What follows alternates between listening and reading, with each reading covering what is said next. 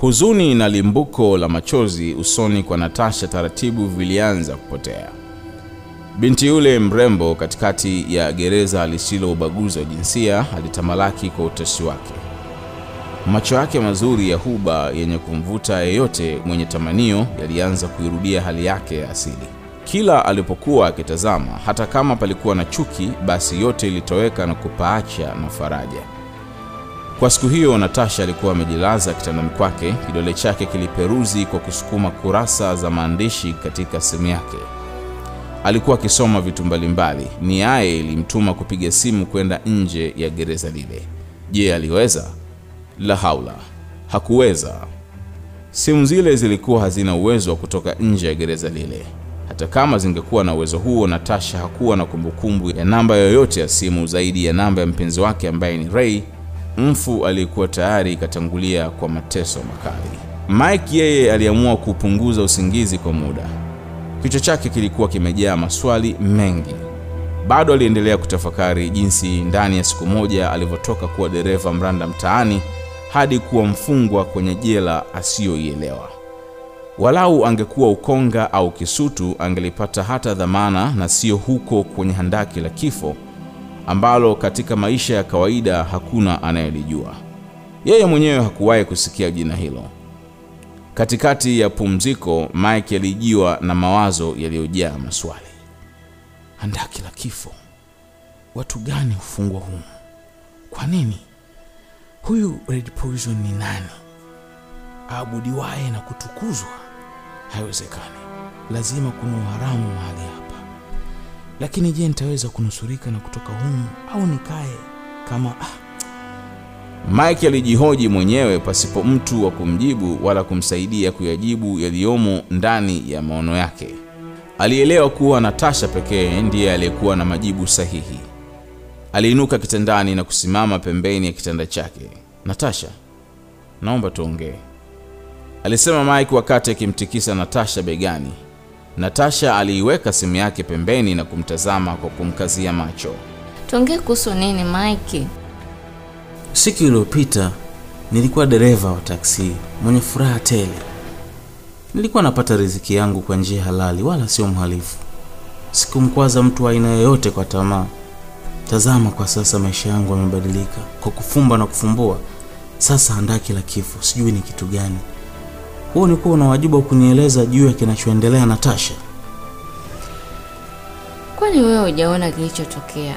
Wamemuua mpenzi wangu tena kikatili, na picha umeziona. Unaona mimi niko sawa? Natasha alijieleza pasipo jawabu alilolitarajia Mike. Pole, najua umeumia, nisamehe. Lakini kwa nini unaongea na mimi kama vile najua kilichotokea? Mimi na wewe tumekutana ndani ya saa 48 zilizopita. Hunijui, sikujui.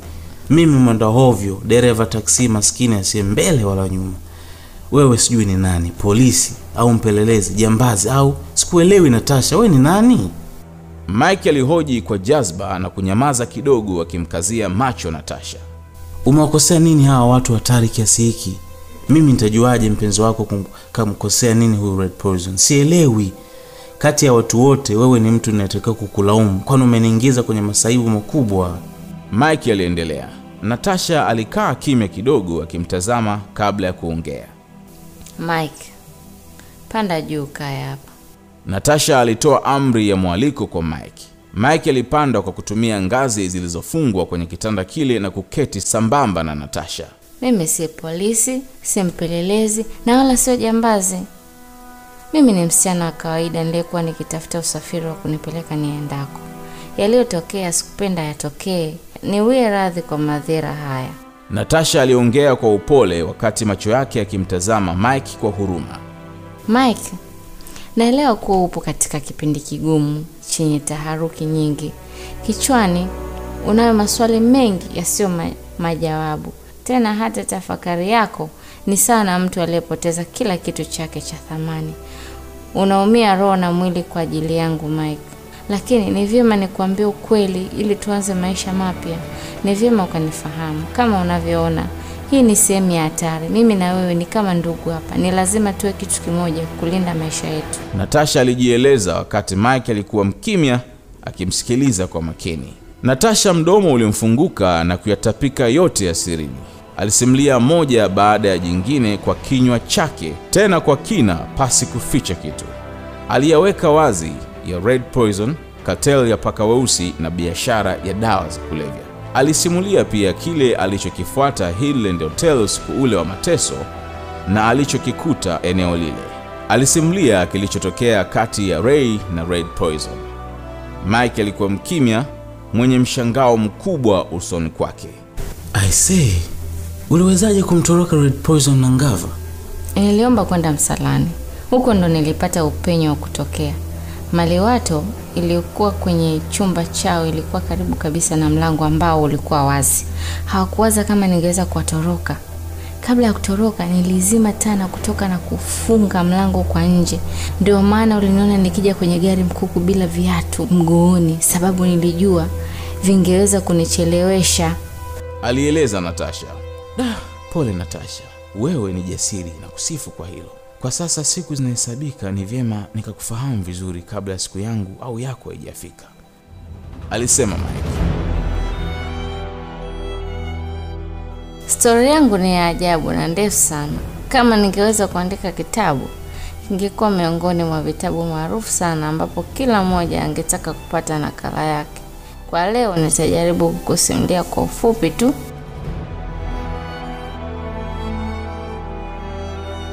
Nilizaliwa miaka ishirini na tano iliyopita huko jijini Arusha. Baba yangu ni Masai na mama yangu ni Mchaga.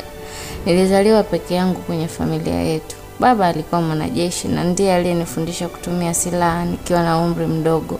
Alinifundisha pia mbinu nyingi za kujihami na nilijikuta katikati ya fahari ya mapigano nikiwa na miaka kumi na saba. Baba yangu alifariki na mama yangu aliolewa na mwanaume mwingine. Hapo ndipo maisha yalipobadilika kabisa. Baba wa kambo alikuwa akinitesa wakati mama alikuwa upande wake akimtetea mpenzi wake. Mara nyingi hata kama alikuwa amekosea, mama alisema hakukosea, bali mimi nilikuwa mtu wa kutiwa hatiani kila wakati kwa hila. Nilikuwa nikipokea kipigo kikali wakati mwingine. Nakumbuka nilikuwa na huzuni kubwa, na hata shule ya upili sikumaliza, niliishia kidato cha tatu. Mambo yalinishinda, nikaamua kutoroka na kuifuata njia iliyonileta jijini Dar es Salaam. Ukweli na ajabu, Mike, nilifika Dar nikiwa na miaka kumi na tisa na sikuwa nafahamiana na mtu yeyote, pasipo rafiki hata ndugu. Siku ya kufika jijini nililala kituo cha polisi cha Ubungo. Asubuhi yake nilienda hadi posta kwa miguu nikiwa na begi langu. Nilizunguka kwenye maduka nikitafuta kazi. Nilizunguka kuanzia asubuhi hadi saa kumi jioni kabla ya kwenda duka moja kubwa la vifaa vya umeme. Nilipofika duka lile, alikuwepo mama mmoja ambaye ba baada ya kuongea naye aliniambia kuwa alihitaji mfanyakazi wa pili kumsaidia.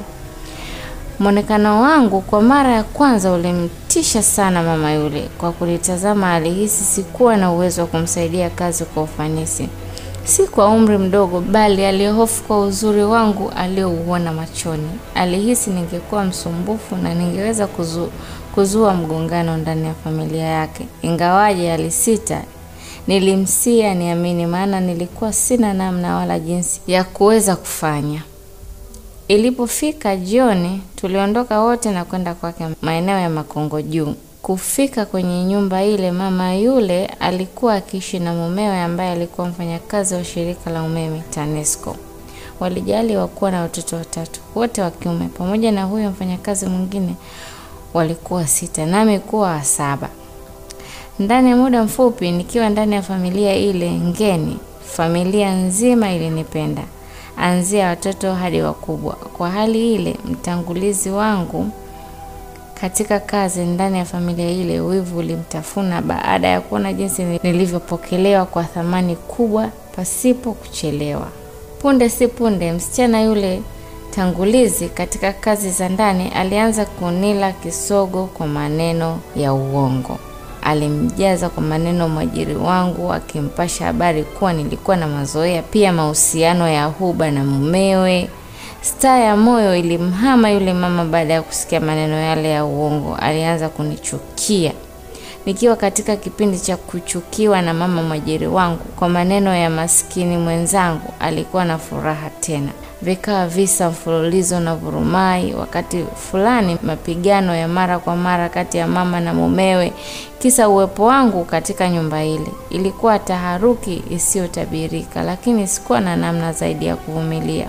Uvumilivu wangu uliniongoza hadi muda wa kupokea ujira wangu ulipowadia. Siku ya malipo nilio niliongojea kwa hamu, ingawaje nilihofu kutolipwa. Si haba, nilipatiwa malipo yangu. Naikumbuka sana siku hiyo. Baba mwenye nyumba aliona ni vyema niondoke ili kuepusha kuivunja familia yake. Baba yule alinijia asubuhi na mapema na kunipatia shilingi laki nne mkononi, pesa nyingi zaidi ya ujira wangu. Nilipaswa kulipwa pesa kichele, tena kidogo kama mtu duni na kija kazi katika familia ya mwenye mali. Sikuwa na la kusema zaidi ya kushikwa na mshangao. Laki nne ilikuwa pesa nyingi kwangu. Baada ya kuzipokea, nilifurahi na kupiga magoti kumsujudu baba yule. Hakujali kitu zaidi, alinitazama na kukitikisa kichwa chake kwa mshangao. Furaha yangu ilikuwa ya mwisho ndani ya familia ile. Baada ya dakika chache, baba yule aliniita mbele ya familia yake. Waliketi sebuleni na kila mmoja alitaka kusikia kilichokuwa kikiendelea si watoto hata msichana yule mtangulizi wangu. Natasha mama, bila shaka umepokea pesa yako ya mshahara pamoja na marupurupu uliyostahili.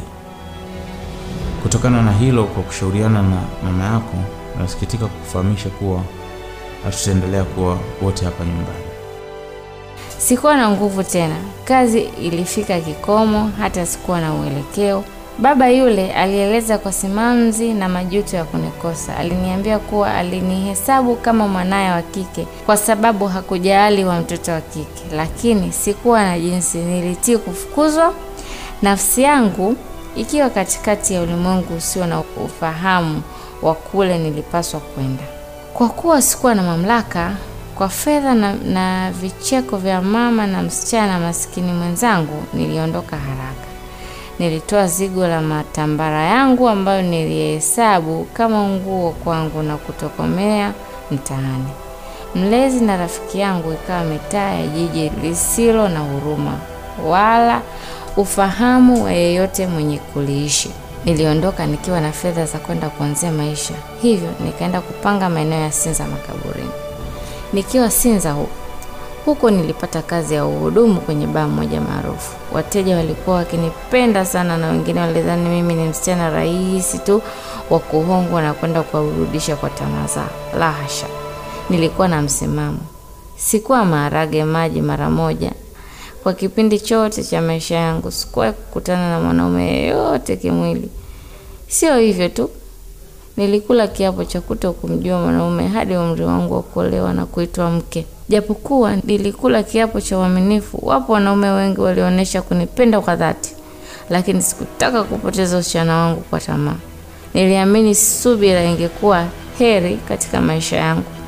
Yote hayo yalikuwa bure, bure ya mjinga, kwani siku ya ajabu ilinifuma pasipo fahamu yangu.